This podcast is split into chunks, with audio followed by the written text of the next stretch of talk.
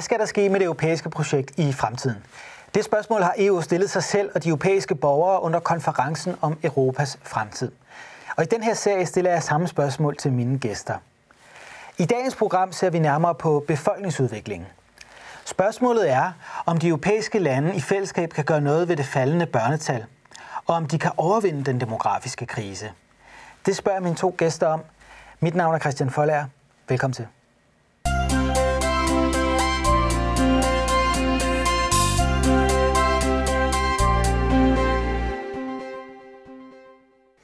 Og også velkommen til mine to gæster.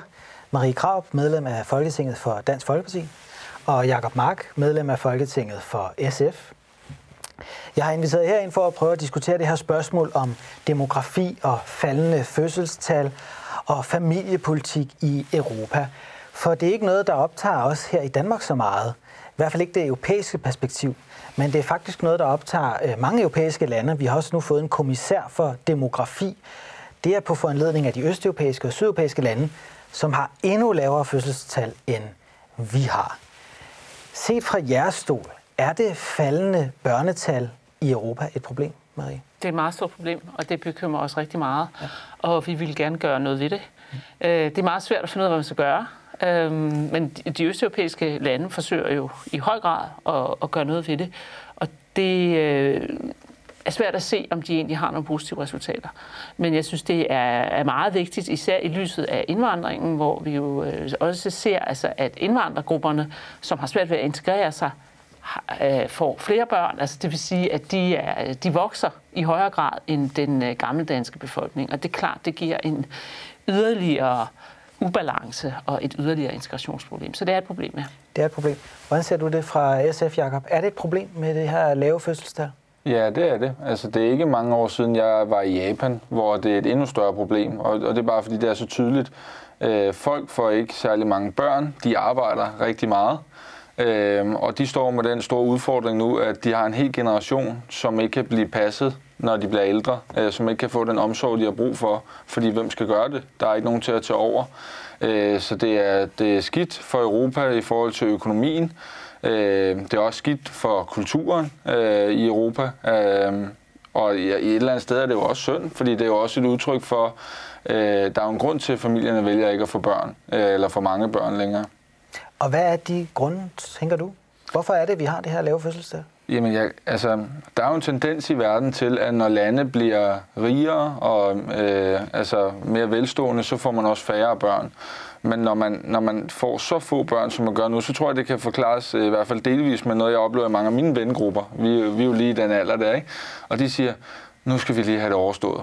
Altså, nu, nu får vi lige to børn i et hug, eller tre børn i et hug, og så er det overstået.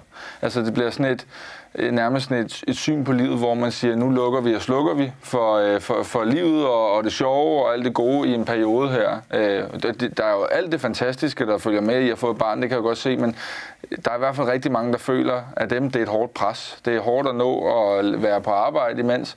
Det er hårdt at sidde i kø ude på motorvejen øh, eller haste hjem til daginstitutionen. Øh, det er hårdt, at, og det ser vi også lige nu, at man ikke kan få passet sit barn eller selv kan passe sit barn, hvis det er sygt. Øh, folk kan ikke, eller i hvert fald mange unge, er bekymrede for alle de ting. Og der har vi ikke en særlig ambitiøs familiepolitik i Danmark, synes jeg. Nej, det kommer vi ind på. Hvad, hvad tænker du, øh, Maria, er grunden til, at vi har de her lave øh, børn? Jamen, jeg er enig med, med Jacob Mark i, i meget af det, du siger, men jeg synes, vi skal få det til, at øh, hele vores samfund er skruet sammen med henblik på, at folk skal arbejde i dag. Mm. Altså, der er ikke plads til en familiemor eller en familiefar. Man skal hele tiden stå til rådighed for arbejdsmarkedet, og man skal hele tiden enten øh, forsørge sig selv eller forsørges af, af staten, og derfor stå til rådighed. Så det der frihed med, at man bare kan være der for sin familie, det er stort set væk, eller det er væk. Mm. Det er meget, meget kostbart at gå hjemme og passe sine egne børn, hvilket der ellers er mange, øh, især kvinder, der, der gerne vil. Og hvis man havde mulighed for det, så tror jeg, at der var flere, der ville få flere børn. Og det er sådan noget, som, som jeg meget gerne ville øh, være med til at give mulighed for. Og det sidder vi lidt og arbejder med i Dansk Folkeparti, og det er meget vanskeligt at gøre, uden at det bliver sindssygt kostbart. Mm. Men det er jo sådan noget, som man også øh, har forsøgt i de østeuropæiske lande, ikke? hvor man prøver at give ekstra goder øh, og privilegier, når man får flere børn, sådan at man kan holde den ene forælder arbejdsfri. Mm. Uh, nu nævnte de økonomiske forandringer, altså den stigende velstand, krav på arbejdsmarkedet. Så er der jo måske også nogle kulturelle årsager. Altså, vi ser jo også et sammenfald med kvindefrigørelse, indførelse af prævention, flere muligheder for, for abort. Hvilken rolle tænker I, det har spillet i, at man har så lave fødselstal i Europa? Altså jeg tror, at altså, religion spiller en rolle. Der man, kan man se på de fleste statistikker, at de områder, hvor man er meget religiøse, der får man stadigvæk flere børn. Altså man kan se det mellem USA og Europa, hvor øh, sekulariseringen i Europa er gået hurtigere, og den er langsom i USA. I USA får man flere børn.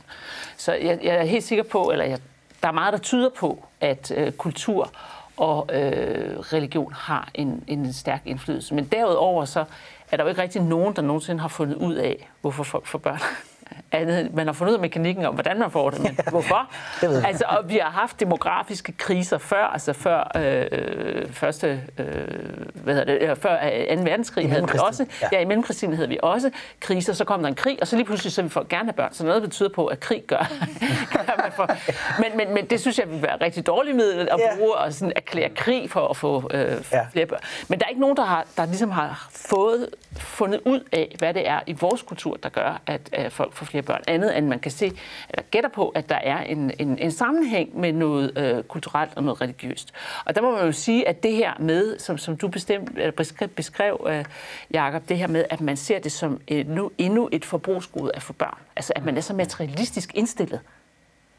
Mm. Det, er, øh, det tror jeg er en af tingene. Altså, man ikke længere ja, har sådan en, en, en religiøs, øh, føler, man har en religiøs forpligtelse til at øh, mangfoldiggøre sig, sådan som mm. øh, hvor herre sagde til øh, Adam og Eva, de skulle gå ud og gøre. Ikke? Altså, mm. øh, men man bare ser det som, som noget, som en, ja, en forbrugsting, som vi også skal have. Den er bare lidt besværlig, mm. sådan lidt, lidt hård. Ikke? Traditionelt har Venstrefløjen jo argumenteret for, at både mor og far øh, skulle arbejde. Det var jo en del af kvindefrigørelsen. Mm. Når man nu ser tilbage, har det projekt så været gennemført på den rigtige måde? Har vi lagt for stort pres på børnefamilierne, som jo har mange, mange arbejdstimer uden for hjemmet, når både mor og far arbejder? Mm. Altså, jeg, jeg er meget, meget glad for den bevægelse, der har været, hvor at der er stadig større ligestilling mellem kønnene, og hvor at kvinder har stadig større udfoldelsesmuligheder. Øh, ikke lige så store som mænd, øh, viser statistikkerne, men stadig større. Øh, men det har jo haft den bagside. Altså al, hele den her udvikling, inklusive det, at øh, folk har svært ved at få det til at hænge sammen, fordi begge, øh, øh begge forældre nu ønsker at gøre karriere, og begge forældre har drømme og ambitioner. Og der er det bare, jeg siger, der tror jeg måske, vi skal, det vi glemte undervejs, det var at sikre ordentlige forhold for forældrene øh, til at kunne skrue ned i perioder. Altså jeg synes, man kan bare kigge over Øresund til Sverige der, øh, der er man meget bedre forhold, hvis, øh, hvis øh, børnene bliver syge, eller hvis forældrene bliver syge. Det er også lettere at indrette sit liv sådan, så man skruer ned i en periode, når børnene er små, for så at skrue op igen på et andet tidspunkt og indhente noget af det tabte i timer. Altså de der fleksible ordninger, det tror jeg bare, der er rigtig mange øh, forældre, der savner. Og, og du har jo ret, øh, Marie, det er jo sådan en Øh, det lyder jo kynisk, når man siger, at øh, det er hårdt for mig. Øh, og det er også derfor, jeg skyndte mig at sige, at de synes jo også, det er fantastisk. Men, men de, de, de synes, det er hårdt. Altså, de synes, det er hårdt at få livet til at hænge sammen hvis man både skal det ene og det andet. Og spørgsmålet er jo så også, om man skal lige meget på alle tidspunkter i livet. Der kunne vi jo som samfund og stat godt bidrage til, at man kunne skrue ned i perioder. Så for eksempel øh, bedre muligheder for deltid for forældre og længere overlov? Ja, man havde jo engang øh, den idé om at lave sådan en, en, en timebank, hvor at man, når man var, øh, øh var yngre og småbørnsforældre, så kunne man gå ned i tid, for så igen at gå op på et senere tidspunkt. Ja. Det er jo noget, der er op... Øh, vil du sige noget? Jo, jamen, jeg synes jo på en eller anden måde, at ligestillingen er, er slået fejl. Altså kvinders ligestilling er ikke kvinders ligestilling det, som man kalder kvinders ligestilling, det er, at de har fået lov til at nærmest påbud om at leve som mænd. Ja. Men har kvinder lyst til det? Nej, det har de ikke. Jo, nogen har. Dem, som ønsker at blive formand for en bestyrelse eller at blive øh, direktør i en virksomhed. Men der er jo også nogen, der gerne vil have børn. Der gerne vil være husbestyrerinde og familiens general og hvad det nu ellers er, man er, når man øh, har, har mange børn og bestyrer et, øh, et hus. Og det er der ikke rigtig øh, mulighed for Altså, så er man en form for samfundsnæser, og så skal man bede om overlov, eller man skal have en timebank, eller et eller andet. Ikke? Altså, mm. alle de her forslag. Øh, fordi det er faktisk ikke muligt at leve af en lønning længere. Det, det er meget, meget, meget vanskeligt. Og det synes jeg er sørgeligt, og det synes jeg er noget, som man skal se på og få, øh, få gjort noget ved. Mm. Jeg tror bare, øh, det, jeg er sådan set ikke øh, så uenig igen. Bare at sige, at øh, jeg tror, der er mange kvinder, for hvem det er lige så vigtigt som for mænd at arbejde og gøre karriere. Og noget af det, jeg kan se øh, i mine vennegrupper i min eget hjem, jeg kan sige, at min kæreste er mere ambitiøs, end jeg er. Og hvis en af os skulle skrue ned, når vi får børn, så bliver det mig, der skruer ned. Og der tror jeg bare, at man skal, ja, der skal være plads til, at de kvinder, men også de mænd, der vil skrue ned på et tidspunkt, kan gøre det i en periode af deres liv. Og jeg, der tror jeg ikke, at det er, jeg tror ikke, at der er et eller andet biologisk der gør, at kvinder ikke vil lave karriere. Men det tror jeg så bare, du skal vente til du selv for børn, fordi mm. de fleste kvinder har det øh, jo, ligesom din kærestefamilie har det, altså, at der er overhovedet ingen forskel på mænd og kvinder, og man ønsker lige så meget karriere og være lige så dygtig, og man er jo også lige så dygtig. Men det øjeblik, man får børn, så skifter man bare fuldstændig præferencer. Altså det jeg har jeg selv oplevet, og det har jeg oplevet blandt mange af, af mine venner. Man er et andet menneske, når man får børn. Hmm. Det vi taler om her, det er jo så også den demografiske krise i, i EU, og nu har man fået den her kommissær for demografi. Der er mange østeuropæiske lande, som vi var inde på tidligere, der allerede er gået i gang med forskellige initiativer, øh, som man måske også nu vil tage op på EU-plan. Men det er ikke nødvendigvis muligt at implementere fra EU's side, fordi det er nationale øh, anlægner. Et af dem, det er for eksempel Ungarns initiativ om, at man bliver fritaget for at betale skat, hvis man får øh, fire børn. Øh, så bliver man simpelthen skattefri som kvinde resten af livet. Er det så nogle initiativer, man skal se, lade, lade sig inspirere af fra EU's side, at tænke kreativt og komme med nogle helt nye idéer til, hvordan man kan gøre noget ved det her? Altså det synes jeg er rigtig, rigtig fint. Altså vi har faktisk siddet og kigget på nogle af de der øh, forslag og forsøgt at regne ud, hvad det vil koste. Og, og, og, og altså, det er jo meget, meget kostbart. Og det er jo det, som som gør, at man lige skal tænke sig om, hvilke initiativer man kommer med. Men jeg synes, det der er en, en fremragende idé, så hvis det kan lade sig gøre og finansiere det, så, øh, så var det da en af mulighederne. Altså, men jeg så også meget gerne, at man i højere grad gav mulighed for, at øh, kvinder kunne indrette deres liv. Fordi, som jeg sagde før, der er rigtig mange kvinder, der oplever, at, at deres ambitioner ændrer sig fuldstændig, når de får børn. Så er det lige pludselig ikke helt så vigtigt at komme med på en eller anden øh, konference i udlandet, som det er at passe lille Peter, der har en snotnæs. Altså, så, så bliver ambitionerne andre anderledes. Men så har man bare ikke muligheden for at passe ham. Og der er jo så mange, der i hvert fald i perioder har lyst til at gå på deltid eller finde forskellige ordninger. Og der synes jeg, at man kunne finde øh, veje til at gøre arbejdsmarkedet mere øh, fleksibel. Men meget af det ligger jo altså uden for politikernes handlemuligheder, fordi det er arbejdsmarkedets område. Ja, og lige præcis det her med at gøre give mere mulighed, eller bedre mulighed for fleksibilitet i arbejdslivet. Det er faktisk øh, det, som EU har taget hul på med det her work-life balance mm. øh, målsætning. Der kommer en række initiativer under det. Et af dem, det er det her om øremærket barsel, som vi jo har diskuteret utrolig meget i Danmark. At man fra EU's side går ind og siger, at der er en del af barselen, som skal øremærkes til fædrene. Mm. Var det et godt initiativ fra EU's side i forhold til at prøve at skabe bedre forhold for familierne? Øh, det er i hvert fald et godt forhold, eller et godt forslag i forhold til ligestilling i Danmark. Altså, fordi noget, man har kunne se, det er jo, at fordi det har været forventet, at manden arbejdede, og kvinden tog barsel, så er kvinderne jo øh, sakket bagud på, hvad de tjener øh, i løn, øh, sammenlignet med en mand. Og det er helt tydeligt, at der, hvor at øh, kvinderne og mændenes løn laver den der, det er, når de, får, når de får børn. Og der ønsker vi jo med det her forslag ligesom at sige, at kvinderne og mændene skal stilles lige. Og ja, der er kvinder, når de får børn, som siger, jamen jeg vil ikke det der karriereliv, og det synes jeg, vi skal give meget bedre mulighed for. Det synes jeg også, vi skal, når mændene træffer de beslutninger, og jeg tror, at stadig flere mænd kommer til at træffe de beslutninger. Det er jo en kulturændring, der er på vej på det her. Det, jeg synes, øh, man kan kritisere forslaget fra EU lidt for, i hvert fald forslaget fra, øh, fra arbejdsmarkedets parter for, det er, at det er lidt øh, det er nærigt. Altså, fordi man, man ender jo med at øh, øh, lave den øremærkede barsel ud for den pulje, der allerede er. Og der synes jeg, at man skulle have haft en, en, en, en diskussion om, apropos at forbedre vilkårene for børnefamilier, om at sige, at man skulle have forlænget barslen øh, men stadig øremærket noget af det, så der var den her forventning om, at mænd også tog barsel. Jeg kan sige, jeg kender mange mænd, for hvem at det vil være sådan helt uhørt, hvis de kommer på deres arbejdsplads og siger, at nu skulle de have 11 ugers barsel. Nej, god fan skal, de, øh, skal du ikke det, siger arbejdsgiveren. Og det er jo fordi, man ikke har fået gjort op med den kultur. Hvordan ser I på det her initiativ fra jeg, side? Altså, jeg, jeg synes, det er så groft. Jeg synes, det er så forkert. Altså, det første skal EU ikke bestemme, hvordan vi indretter os. Det er det første. Men for det andet er den der indretning med at uh, tvinge mænd til at tage barselsårlov, og så samtidig jo på den måde forkorte kvindernes mulighed for barsel. Jeg synes, det er så grov en indblanding i familiernes egen beslutning. Og, øh, der er rigtig mange mænd, der ikke har lyst til at tage barsel. Hvorfor skal de så tvinges til det? Der er rigtig mange kvinder, der gerne vil have længere barsel. Hvorfor skal de så ikke have lov til det? De har i forvejen en mulighed for at give mænd øh, barsel, hvis man ønsker det. Så jeg synes, det er en fuldstændig forfejlet indblanding i, øh, hvad, hvad øh, familierne har lov til at beslutte. Og det er bestemt ikke ligestilling.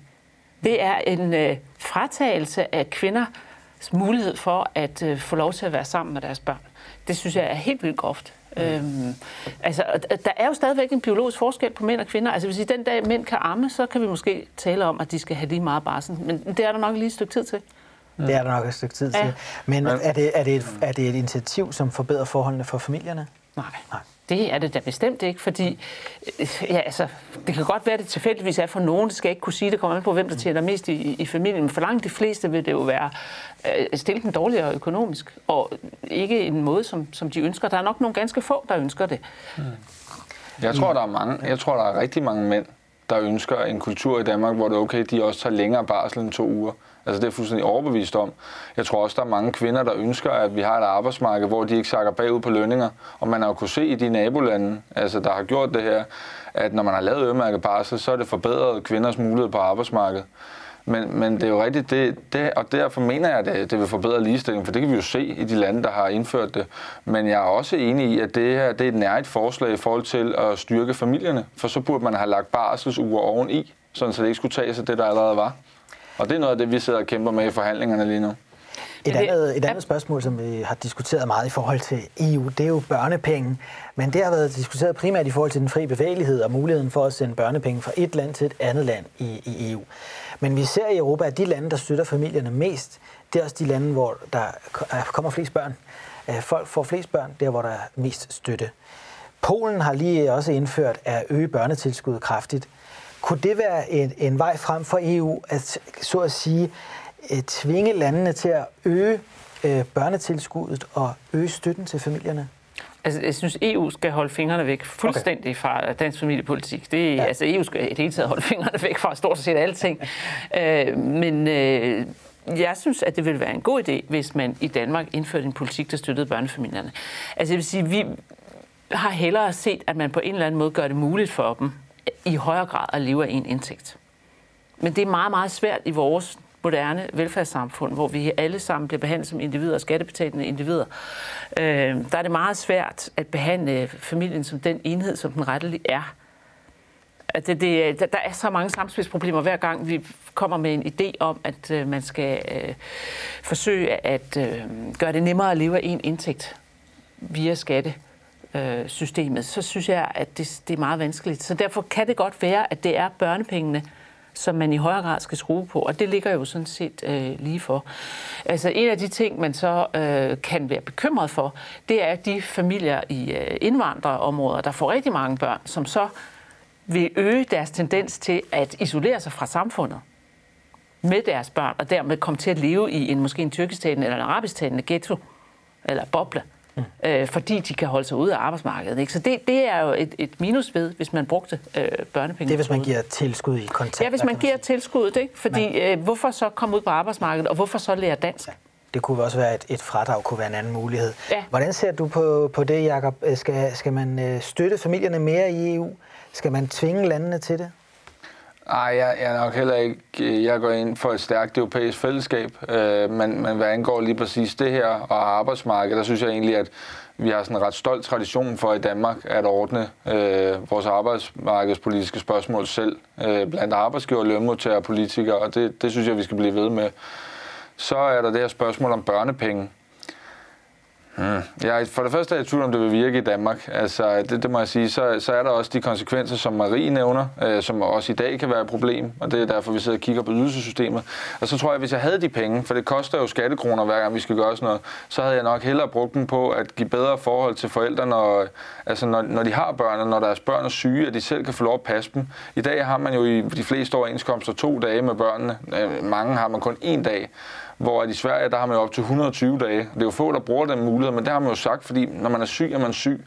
Altså, jeg tror egentlig hellere, jeg vil bedre, forbedre de daglige vilkår, end jeg vil øh, sende en eller anden check ud til nogle forældre, som ikke engang ved, om går til børnene. Selvfølgelig gør det i langt de fleste tilfælde det, men, øh, men jeg vil hellere gøre det på den anden måde. Så man skal finde nogle penge et sted for at støtte familierne.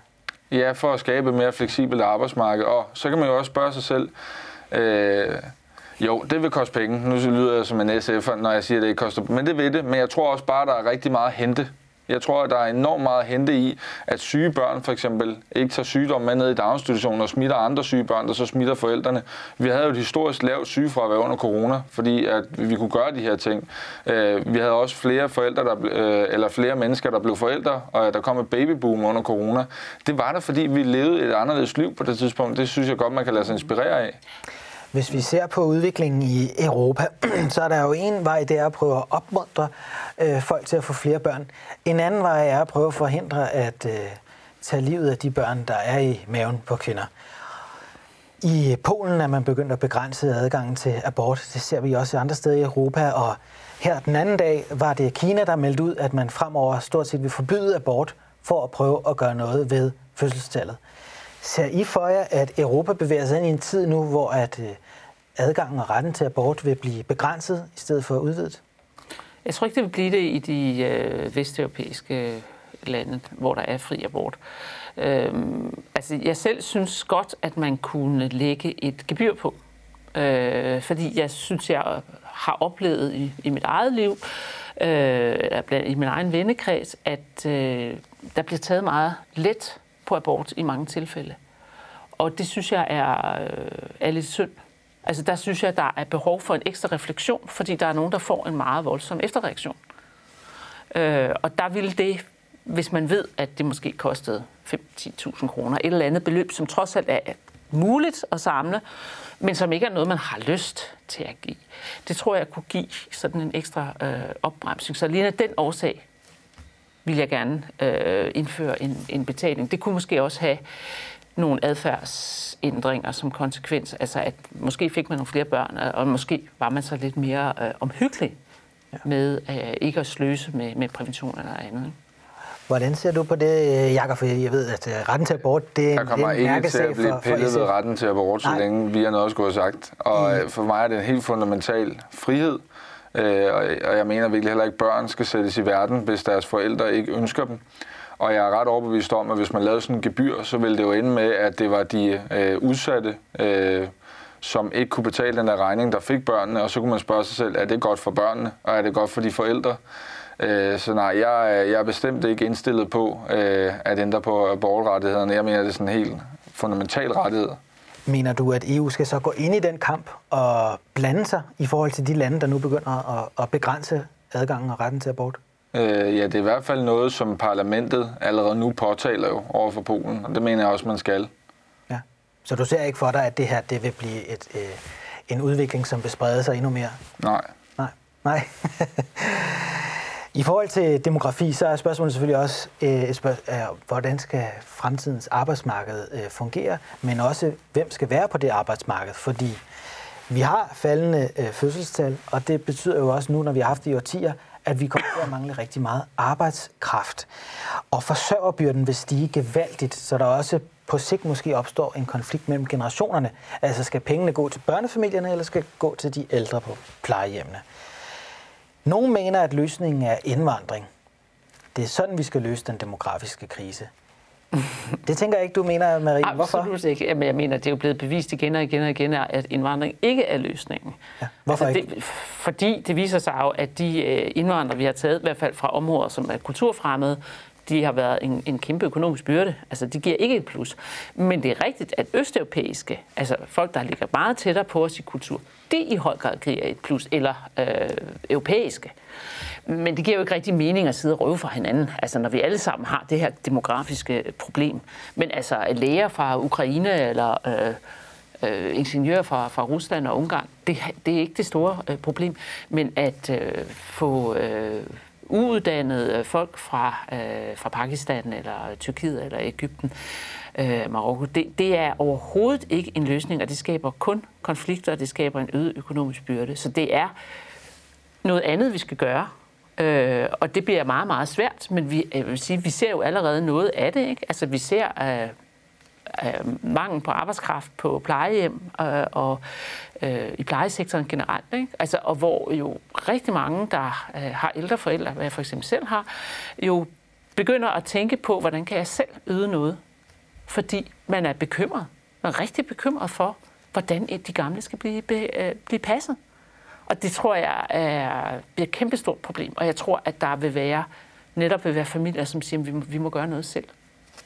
Hvordan ser du på det, Jakob? Skal vi løse den demografiske krise ved at få mere indvandring fra den tredje verden til Europa? Nej, det er vi skeptiske over. Øh, altså, jamen, historisk set så har kontrolleret migration skabt vækst i landet. Øh, det er jo mennesker, når jeg siger kontrolleret, det er jo mennesker, der kommer på de vilkår, vi siger. Øh, de kan kun komme ind, hvis de arbejder, øh, øh, og til lønninger, som vi bestemmer øh, eller på arbejdspladser, som vi bestemmer. Det har historisk set skabt meget vækst og gjort lande rige. Ukontrolleret migration, det skaber, øh, det koster økonomi. Altså det, det er sådan helt tydeligt. Øh, så, så, og der kan vi jo være uenige, men, så når, men når vi så tillader ukontrolleret migration i en eller anden form, det bliver der jo mindre og mindre af, men så er det jo ud fra øh, sådan nødhjælpshensyn. Overhovedet ikke ud fra økonomi og vækst, og at vi mangler demografi. Øh, så kan man så diskutere, skal vi så tillade mere kontrolleret migration øh, fra for eksempel den tredje verden, eller tredje land, undskyld ikke den tredje verden, tredje land. Øh, det kommer fuldstændig an på, hvilke vilkår. Der er jo, man kan komme ind på to ordninger i Danmark. Man kan komme ind på det, der hedder beløbsordningen. Det vil sige, hvis man tjener, altså kommer ind og tjener en vis løn, så kan man bare komme ind. Det er vi faktisk sammen med Dansk Folkeparti været med til at gøre sværere. Øh, fordi at øh, ordningen var så lav, at der kom mennesker fra Pakistan og Indien og pressede danske lønninger. Det vil vi ikke være med til. Men så har man en anden ordning, som øh, hedder øh, øh, positivlisten. Der har man en liste over der, hvor vi ikke selv kan besætte stillingerne. Så hvis man er kvalificeret til de stillinger, så kan man komme ind i, det tid, i den tid, hvor man arbejder her. Og hvis man ikke arbejder, så skal man ud igen. Og det, øh, det er jeg åben for, de der efterspørgselsorienterede øh, ordninger. Øh, og det er også det, der har skabt økonomisk vækst.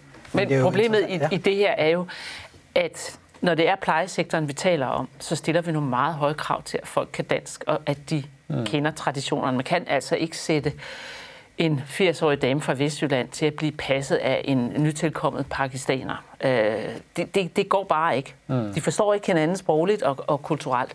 Så det, det, det mener altså, der, der kan man heller ikke bruge mm. den slags ordninger. Nej. Der er vi altså nødt til at tænke mere kreativt. Altså, jeg er sikker på, mm. at der er steder, man kan... Man kan altså for det første har vi danske arbejdsløse.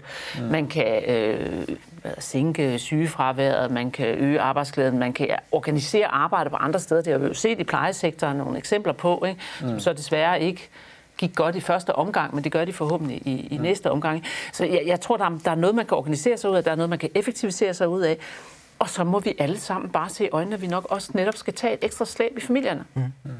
Men det, jeg, er ikke, jeg er ikke uenig i, at der ikke skal komme... Altså, jeg mener heller ikke, at folk fra Pakistan skal komme ind på, øh, på plejecentrene.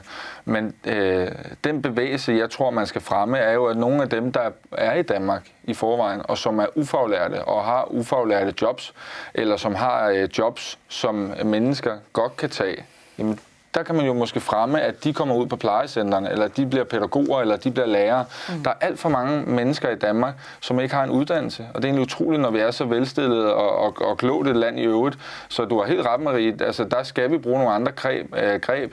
Sørge for, at folk kan gå fra deltid til fuldtid, hvis de vil det. Sørge for, at arbejdsmiljøet bliver bedre, sygefraværet bliver lavere. Øh, men der er også nogle af de jobs, som danskere i dag er i, hvor man må sige, det er der sådan set ikke meget logik i. Dem skal vi have opkvalificeret. Tror I, landene kan holde til det politiske pres, der vil opstå i forhold til jeres ønske om, at der ikke skal komme indvandring, og at det ikke er løsning? Fordi problemet med at løse det ved at få flere børn er jo, at der går lang tid, før de kommer ud på arbejdsmarkedet. Mm. Så vi har også en gæld her fra årtiers manglende øh, børnetal, eller i hvert fald meget lave børnetal. Hvordan ser du den udvikling fremadrettet, Marie? Tror du, Jamen, jeg er da stærkt bekymret for det, fordi man kan da hele tiden mærke presset fra erhvervslivet. De ønsker da helt klart, at der kommer indvandring. Det har de hele tiden ønsket. Det er også en af årsagerne til, at der ikke er blevet sagt stop for øh, indvandring, øh, asylindvandringen, som jo netop er den den værste, om jeg så må sige, den mest problematiske af den øh, indvandring, vi har haft. Øh, og det er jeg da stærkt, stærkt bekymret over. Jeg er stærkt bekymret over det, øh, som regeringen indførte, øh, at man kunne øh, få lov at blive i landet, selvom man som flygtning havde mulighed for at vende hjem, så kan man få lov at blive i landet, hvis man har, har øh, arbejde. Øh, det synes jeg er forkert, fordi så gør man flygtninge til indvandrere og lader dem blive i landet. Og det tror jeg, vi vil få, øh, få et stærkt pres fra erhvervslivet om, at vi gør sådan. Og det jeg synes jeg er meget, meget vigtigt, at vi står imod, og meget, meget vigtigt, at vi finder andre måder at øh, løse problemerne på. Mm. Det synes der er jeg jo lidt uenig, fordi at jeg synes jo, hvis der bliver sikkert i ens, det land, man er flygtet fra, øh, så skal man jo i udgangspunktet tilbage igen øh, alt efter hvornår det er. Men, men det er jo også mit udgangspunkt. Men jeg har svært ved at forstå, når vi står og mangler arbejdskraft i Danmark, at mennesker, der gerne vil en fremtid i Danmark, som ikke er kriminelle og som har et arbejde, altså hvad end det er i plejesektoren eller på slagterierne, eller og som er selvforsørgende, at de på grund af, af et princip om, at de skal hjem, ikke kan få lov at blive og netop bidrage til at løse vores udfordringer. Det har jeg altså svært ved at forstå. Men jeg Men synes bare, at du ser på folk så som arbejdskraft. Folk er ikke arbejdskraft, folk er mennesker. Og hvis de mennesker mennesker, der har fået asyl i Danmark, kommer fra en helt anden kultur, så kan de godt have arbejde, og de kan godt have stiftet familie og få uddannelse i Danmark, men stadigvæk ville noget helt andet. Altså for eksempel have ønske en islamisk øh, hverdag med sharia. Mm. Og det synes jeg bare ikke, vi har behov for mere af i Danmark. Mm. Og det er en, øh, en anden diskussion. Hvis vi nu skal prøve at se fremad i forhold til det her med fremtidens Europa, der er nogle forslag allerede. Det er en dagsorden, som kun lige er begyndt at røre på sig, men allerede hurtigt er kommet op på øverste niveau i EU. Men hvis I kunne komme med jeres ønsker, hvad skulle de europæiske lande gøre individuelt og i fællesskab på den her dagsorden? Hvis I skulle nævne to-tre ting, Marie. Altså på familierne? Ja. Hvad vil, hvordan kan man løse det her? Jeg mener først og fremmest, at vi skal have stoppet indvandringen. Altså, det er ja. meget, meget, meget vigtigt, og det har alle jo efterhånden også indset. Ikke? Nu bygger man heldigvis mure. Ja. Gud skal takke lov for det. Så asylindvandring skal helt klart stoppes. Men så synes jeg, at vi skal se på, hvordan vi kan øh, gøre arbejdsmarkedet mere fleksibelt, sådan at kvinder kan realisere sig selv på forskellige måder, og ikke kun på den måde, som bliver kaldt ligestilling, som er, at de skal leve som mænd. Fordi jeg tror, at der er mange kvinder, som ønsker at få øh, flere børn, hvis de øh, får den øh, mulighed. Så du er ikke enig i, at det er EU, der skal bestemme Nej, EU skal absolut det, ikke bestemme. Nej, de men skal de enkelte nationalstater. i deres målsætning om work-life balance, altså en bedre balance mellem arbejdsliv og privatliv. Helt sikkert, og større frihed til familierne. Større absolut. frihed til familierne, ja. ja. Det synes jeg er vigtigt, at man kan få lov til at indrette sig, øh, som ja. man har lyst. Ja. Så det kan være, der kommer nogle initiativer derfra, du faktisk vil være enig i. Det kan godt være, men ja. jeg ønsker, at de skal fremsættes her i ja. det danske folketing, ja. og ikke indføres, fordi EU ja. øh, vil have dem. Ikke? Hvad tænker du, øh, Jacob, hvis du kunne vælge fra alle hylder, hvad skulle EU gøre, og de europæiske lande øh, individuelt gøre? Ja, det er jo to meget forskellige spørgsmål. Ja. Altså, øh, jeg mener ikke på det her område, at EU skal gøre meget andet end at inspirere øh, og, og, og sige, hey, Danmark. Øh, vi har set, at andre lande lykkes med det her. Kunne man lade sig inspirere af det? Fordi jeg synes, vi har så velfungerende en arbejdsmarkedsmodel på mange måder i Danmark. Det, man kunne gøre i EU, det er jo at sørge for, at alle har en løn, de kan leve af. Det er ikke så stort. Det er nogle steder, få steder i sektorer i Danmark en udfordring, men det er et større problem i resten af Europa. Og der synes jeg, at der arbejder man jo med en mindstelønsgrænse generelt. Mm. Øh, og det synes jeg er interessant, øh, fordi det betyder noget hvad man kan gøre i Danmark, altså der mener jeg, at man skal have en meget mere aktiv familiepolitik, hvor ligesom Marie siger, at det er mere fleksibelt, et fleksibelt arbejdsmarked, som gør, at når man bliver børneforælder, så er det okay at gå ned i tid, at så kan man passe sine børn, når de bliver syge. Man har også selv lov at blive syg. Øh, det er et godt sted at starte, vil jeg sige. Så bedre forhold for familierne i Europa. Hmm. Hvis vi så også øh, skulle kigge på, hvad der er af, af udfordringer i forhold til at, at nå det, det er jo også erhvervslivet og deres interesser. Hvordan ser I mulighederne for i et indre marked, at virksomhederne øh, selv går forrest og laver særlige ordninger? For vi har for eksempel Mærsk, de har indført, at børnefamilier faktisk kan gå ned på 80% i tid, men bevare 100% i løn. Betalt af Mærsk. Kunne man lave ordninger, der kunne, kunne fremme den slags i, i en dansk eller europæisk kontekst? Altså, det ville jeg da ønske, der var mulighed for, ikke? men det er klart, at sådan noget kommer til at koste. Altså, det, det er øh, økonomisk øh, tungt at gøre sådan noget, men øh, i det øjeblik, hvor man ikke kan skaffe arbejdskraft udefra, men man er, nød, man er mere afhængig af det, man har, så er det klart, at så er man også nødt til at komme folk i møde. Øh, det er et spørgsmål om udbud og efterspørgsel. Og det vil jeg da virkelig håbe, at der er mange virksomheder, der gør, og at man samtidig altså, kan få varer, der er øh, Øh, billige nok til, at man også kan eksportere, fordi det er selvfølgelig den klemme, man kommer ind i, hvis vores lønninger øh, bliver for høje, eller vores produktionsomkostninger bliver for høje. Men det er da helt klart det, jeg ønsker. Og hvis man er i en lukrativ del af et marked, så er det jo også det, man gør. Det kender jeg i hvert fald flere øh, virksomheder, der gør. Altså man, man, man gør alt for at fastholde sin øh, arbejdskraft, fordi det er meget, meget værdifuldt at have dygtige mennesker til at, at arbejde for sig. Kunne du se for dig et partnerskab med erhvervslivet i Europa om at prøve at gøre noget, også lidt af frivillighedens vej, få virksomhederne til at tage initiativer på det her område? Jamen altså, det, det, historisk set, så har det jo været sådan, når der er manglet arbejdskraft. Øh, for eksempel fordi en stor del af arbejdskraften er død på grund af en epidemi eller en pest, eller hvad ved jeg. Så er det der, man har taget de store ryg i arbejdsrettigheder, fordi at arbejdsgiverne virkelig har været nødt til at konkurrere om øh, arbejderne. Og det tror jeg jo også er det, der kan ske nu. Altså jeg kan jo se efter corona, der er jo øh, mange virksomheder, der ligesom er begyndt at konkurrere om, hvem har fleksible løsninger i forhold til at arbejde hjemmefra og være på jobbet. Det bliver sådan en konkurrencefaktor, og jeg synes jo, det er skønt, og det er jo det faldende demografi trods alt kan gøre for arbejderne. Det er at sikre, at det bliver en øh, konkurrence mod toppen i stedet for mod bunden.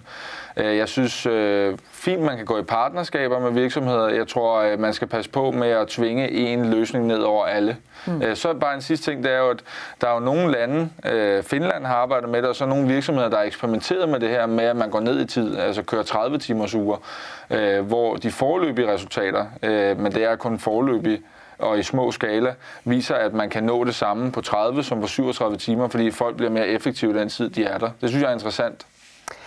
Det er jo i hvert fald et øh, område, hvor at øh, landene har forskellige politikker, og nu kommer der så også noget mere fra, fra EU. Hvis vi ser en til 20 år frem, Tror du så, Marie, at man forventer den her udvikling i Europa? Altså, vi så jo netop i mellemkrigstiden, der var det faldende. Efter krigen, som du selv nævnte, så steg det voldsomt. Kunne man se noget for sig at ske igen? Det kan man måske godt, men jeg er simpelthen ikke øh, klog nok til at kunne forudsige sådan noget. Altså, jeg vil ønske det, fordi jeg mener, at øh, man har ligesom tabt øh, kulturelt, hvis man bliver i mindretal. Altså, jeg tror ikke, vi bliver i mindretal så hurtigt, men det, at man bliver en vigende øh, befolkning, det er ret, øh, det er ret fatalt. Så jeg håber rigtig, rigtig meget, at vi forventer det. Hmm. Ser du for dig, at man kan forvente det? Ja, men spørgsmålet er, om det kommer af, sådan af frivillighedens vej, om det er øh, Marie som mine valgprogrammer, som kommer til at fremme det, eller om det i højere grad er tvang og nødvendighed, som kommer til at fremme det. Og der er nok forsigtig pessimist, desværre. Altså jeg tror på et tidspunkt har lederne i, vores, øh, altså i EU og også i Danmark ikke noget andet valg, end at tage nogle initiativer, der gør det lettere at få flere børn samtidig med, at man er på arbejdsmarkedet, fordi ellers så kan det ikke bære. Men du frygter ikke en udvikling som i Kina eller Polen eller andre steder, hvor man med mere tvang end det, altså næsten prøver at, at, at forpligte folk til at få børn. Det bestemmer vi jo selv, men jeg mener, jeg mener man skal give økonomiske incitamenter, ja. altså bedre og fleksible rammer for familierne som vej, ja. øh, mere end de der andre tiltag. Og hvis det ikke lykkes, hvis det ikke virker? Jamen, jeg vil være meget stolt, hvis vi kunne få det igennem bare. Så jeg tror, inden jeg begynder at spå om, hvis, hvis min familiepolitik vil virke, så jeg tror bare, jeg holder mig til, at det synes jeg, vi skal, og det tror jeg på virker. Altså, jeg, jeg tror, der er en ting, som man kan sætte sit håb til, om jeg så må sige, og det er, at jeg synes efterhånden, at de fleste mennesker er blevet klar over, at det, er, det kan være et sørgeligt liv, hvis man ikke får børn. Mm. Altså, ja. så jeg, og der er rigtig mange, der i min generation, jeg er 55 år, som ikke nåede at få børn. Jeg har børn, så jeg er ikke en af dem, men jeg har bekendte, som ikke nåede at få børn, fordi man prioriterede øh, karriere højere osv. Og, og det kan godt være en sorg eller en smerte. Og der kan man håbe, at den indsigt, den øh, ligesom breder sig i befolkningen, at det er godt at få børn, og det er også godt at få dem tidligt, og det kan være et ensomt liv, hvis ikke man får dem. Og hvis man får den øh, indstilling, så vil man jo på et tidligere tidspunkt være åben over for netop ikke at få den abort, som 22-årig, som man ellers ville få for at sikre sig en karriere eller sit studie og alt det der. Ikke? Altså, så kan det være, at der kommer en mentalitetsændring, fordi man ser nogle sørgelige, eller man, man indoptager nogle erfaringer fra nogle folk, som er kede af, at de har levet deres liv, som de har. Vi må se, hvad der sker. Der var i hvert fald mange, der troede, at coronakrisen ville være, være sådan en krise, der fik folk til at få flere børn. Men faktisk så har det ikke ændret ved børnesalget øh, i positiv retning, men negativ retning i en del lande som Storbritannien og USA og også flere europæiske lande. Jeg vil sige tusind tak, fordi I kom her og debatterede øh, børnetal og familiepolitik i Europa. Tak Marie, og også øh, tak til dig, Jakob. Og tak til alle jer, der fulgte med derhjemme. Husk, at vi snart er tilbage med et nyt afsnit om Europas fremtid.